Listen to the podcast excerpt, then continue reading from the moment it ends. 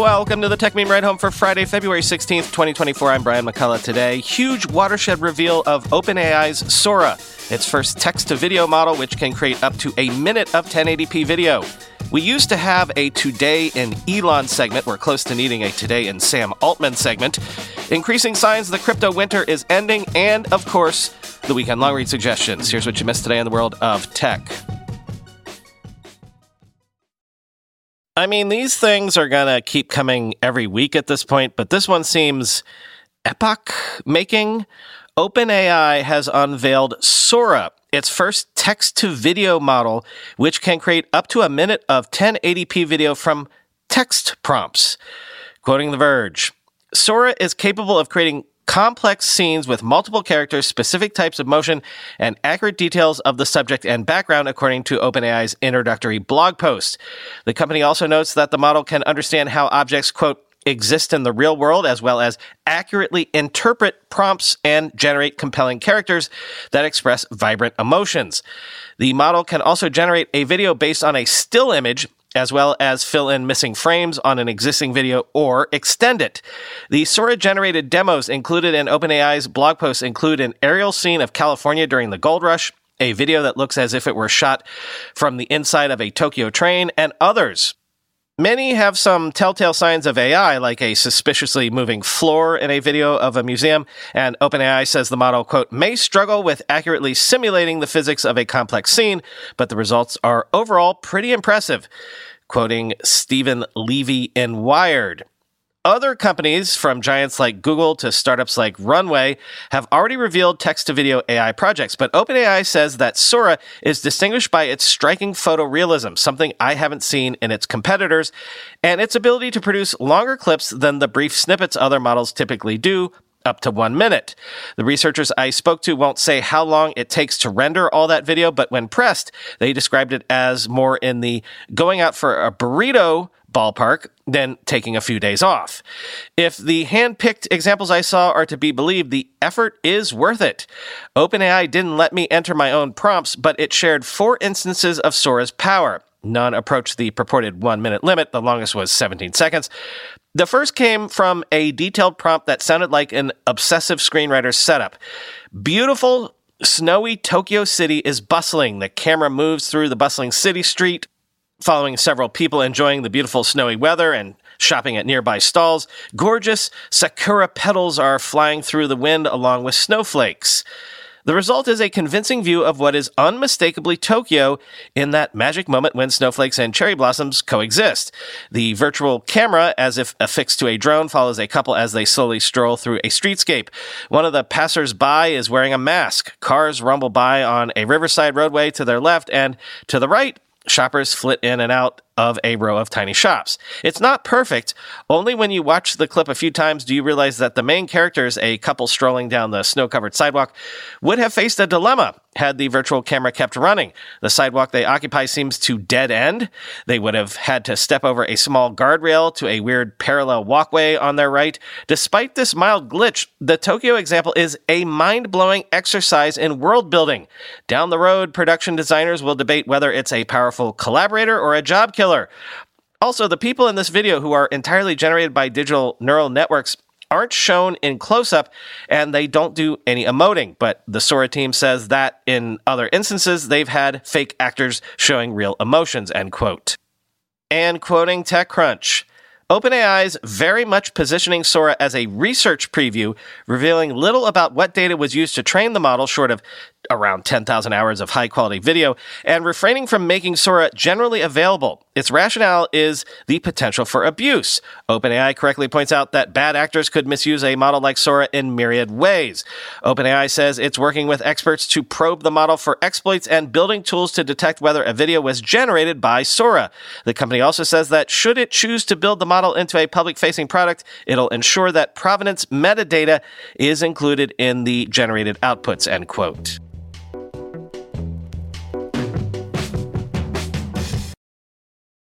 From the ambitions of Sam Altman file, which is pretty much full to bursting at this point, Bloomberg says Altman is working to get U.S. approval for his chip project as the involvement of the United Arab Emirates and other countries risks raising national security and antitrust concerns.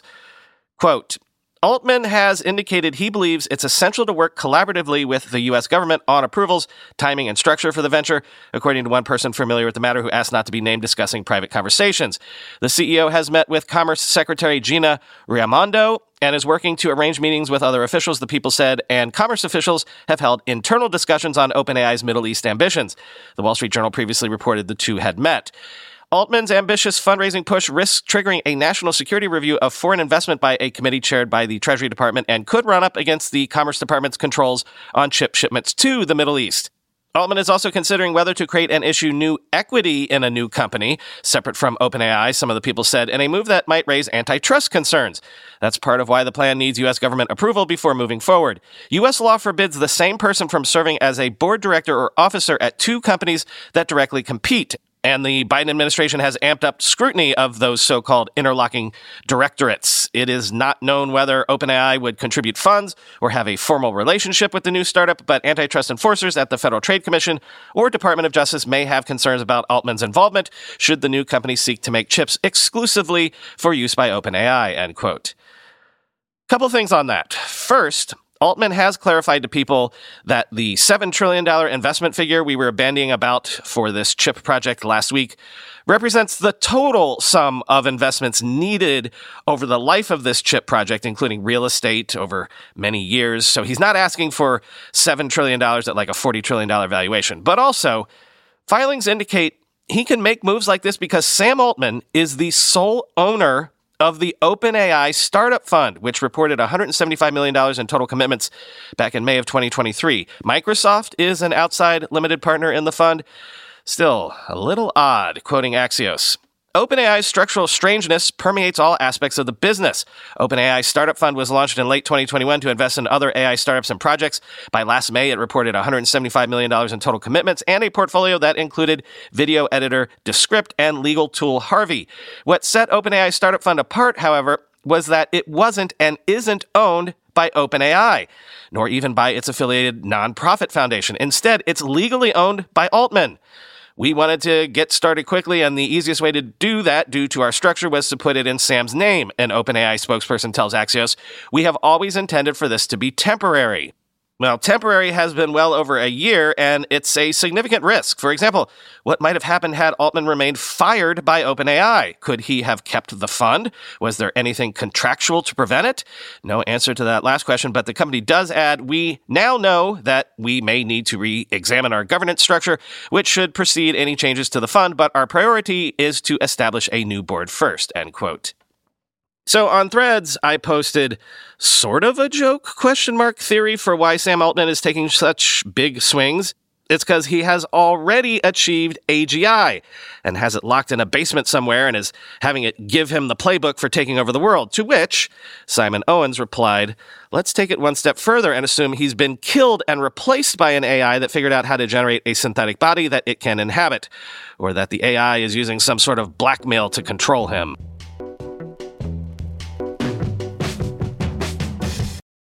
Quick check in on the state of crypto. According to PitchBook, Q4 2023 saw only 12 crypto exits, the lowest number since Q4 of 2020, and consistent with the quote, low level activity seen throughout 2023. Quoting TechCrunch.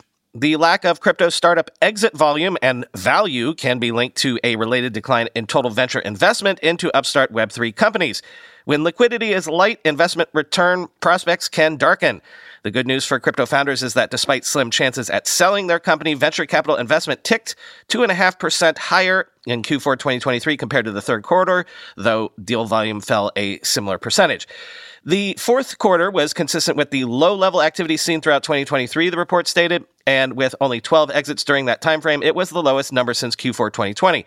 More deal value despite limited exits does imply a level of optimism among crypto investors that we might consider to be surprising. But with crypto prices rising, key regulatory hurdles cleared, and other positive signals casting a bit of a warm light on Web3 more generally, more investment doesn't shock us. The exit question, however, remains recent investment totals be damned.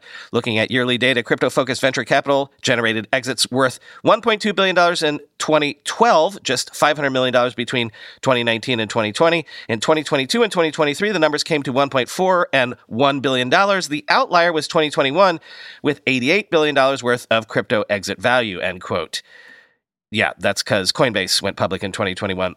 But let me reiterate something we just said there.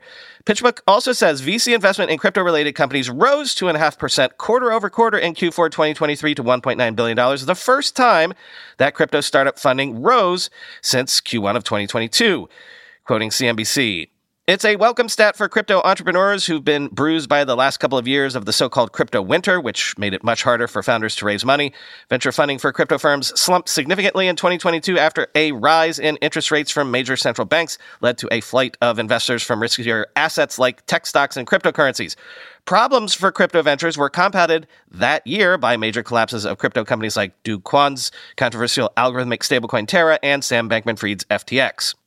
Major venture funds like Andreessen Horowitz, Sequoia Capital, and Tiger Global were bruised by the downturn in crypto deals. In some cases, like the fall of FTX, funds had to write off their entire stake. It's no secret investors have been writing more checks, Lee said in a CNBC interview. Now we're starting to see it in the data. Lee said that crypto venture funding has bottomed with a rise in crypto asset prices and public market valuations of crypto related companies such as Coinbase, Marathon Digital, and MicroStrategy, end quote.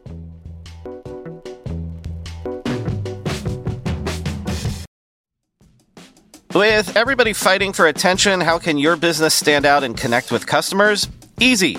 Get Constant Contact. Constant Contact's award winning marketing platform has helped millions of small businesses stand out, stay top of mind, and see big results fast.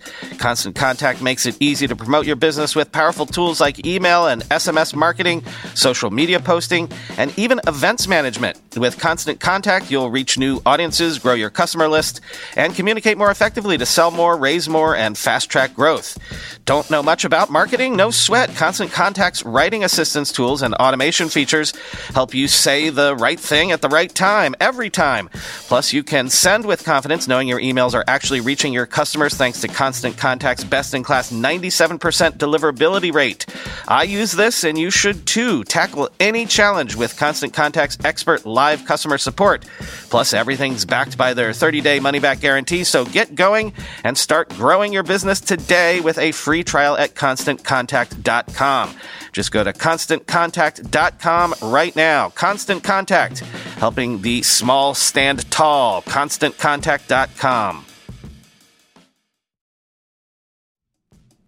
When you go through airport security, there's one line where the TSA agent checks your ID and another line where a machine scans your bag. The same thing happens in enterprise security, but instead of passengers and luggage, it's end users and their devices.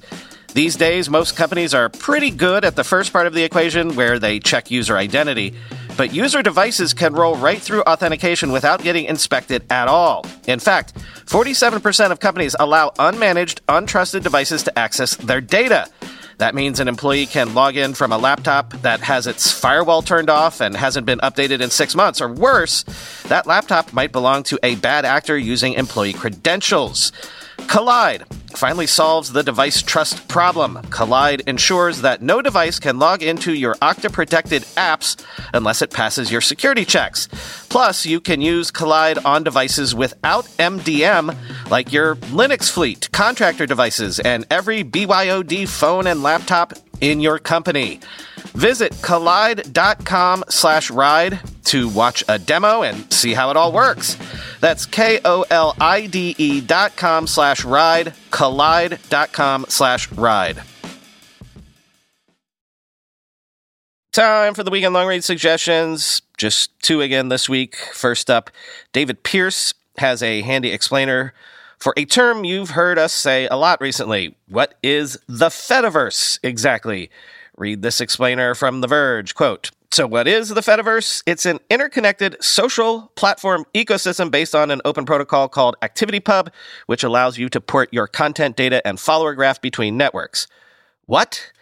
I know. Let me try again. The Fediverse is as if you took X, TikTok, Snapchat, Instagram, and Facebook and made them all interoperable so you could post anything from anywhere and all your followers would be guaranteed to see it. And if you wanted to leave one platform for another, you could bring all your content, all your followers, all your everything with you. Oh, so it's a new social network. Why didn't you just say that? It's actually lots of new social networks.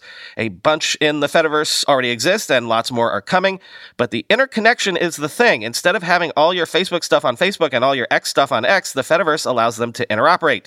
That's the really big shift here, end quote. And then let me turn you on to a player in the streaming wars you probably haven't heard of, Showmax is, well, not a combination between Showtime and Max. It's a South African streaming company that has accumulated 2.1 million subscribers in Africa. That puts it ahead of Netflix's 1.8 million in Africa and Amazon Prime Video's 300K subscriptions on the continent, quoting Rest of World. Showmax, which was spun out of Africa's largest entertainment company, MultiChoice, in 2015, has seen its market share rise to nearly 39% compared to Netflix's dropping to 33.5%. Showmax has overtaken Netflix amid intense competition brewing in Africa's video streaming industry, where global firms, major telecoms, and several country specific apps are fighting for consumers' bucks. In January, Prime Video announced it was downsizing its Africa and Middle East operations and halting the commissioning of original content.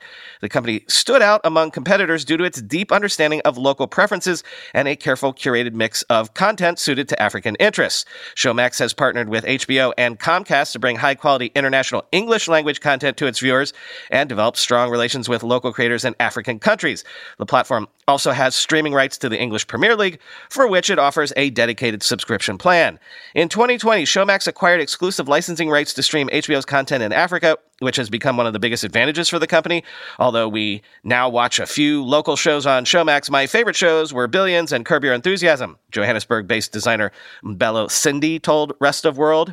In March 2023, Comcast, the parent company of Universal Pictures, NBC, Peacock, Sky, DreamWorks Animation, and Telemundo, bought a 30% stake in Showmax through NBC Universal. This gave the African company access to the advanced technology, the funds to survive in a competitive market, and blockbuster English language content, including titles from the BBC, Lionsgate, ITV, Paramount, Sony, and Warner Brothers.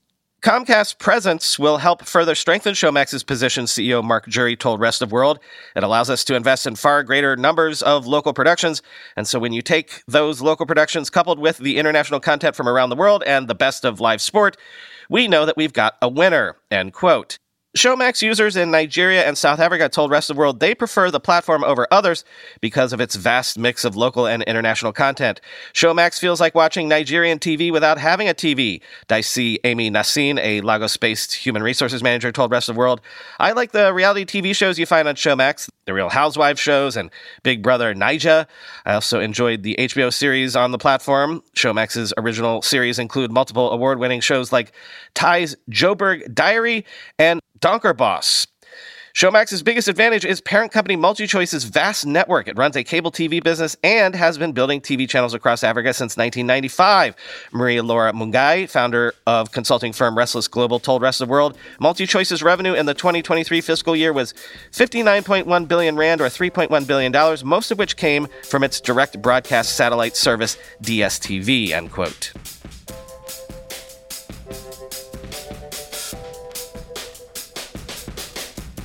I know it feels like I'm telling you about new language models every day. There are actually like four other new AI models I could have told you about this week, but I'm trying to balance real groundbreaking news with just new headlines. Sora seems like a bigger deal than most because it's crossing the threshold of a new modality in a convincing way for the first time. No live show on Monday as it is a bank holiday here in the US, but I will post that interview Chris and I did with Bluesky CEO Jay Graber on Monday. Enjoy that, and I'll talk to you again on Tuesday.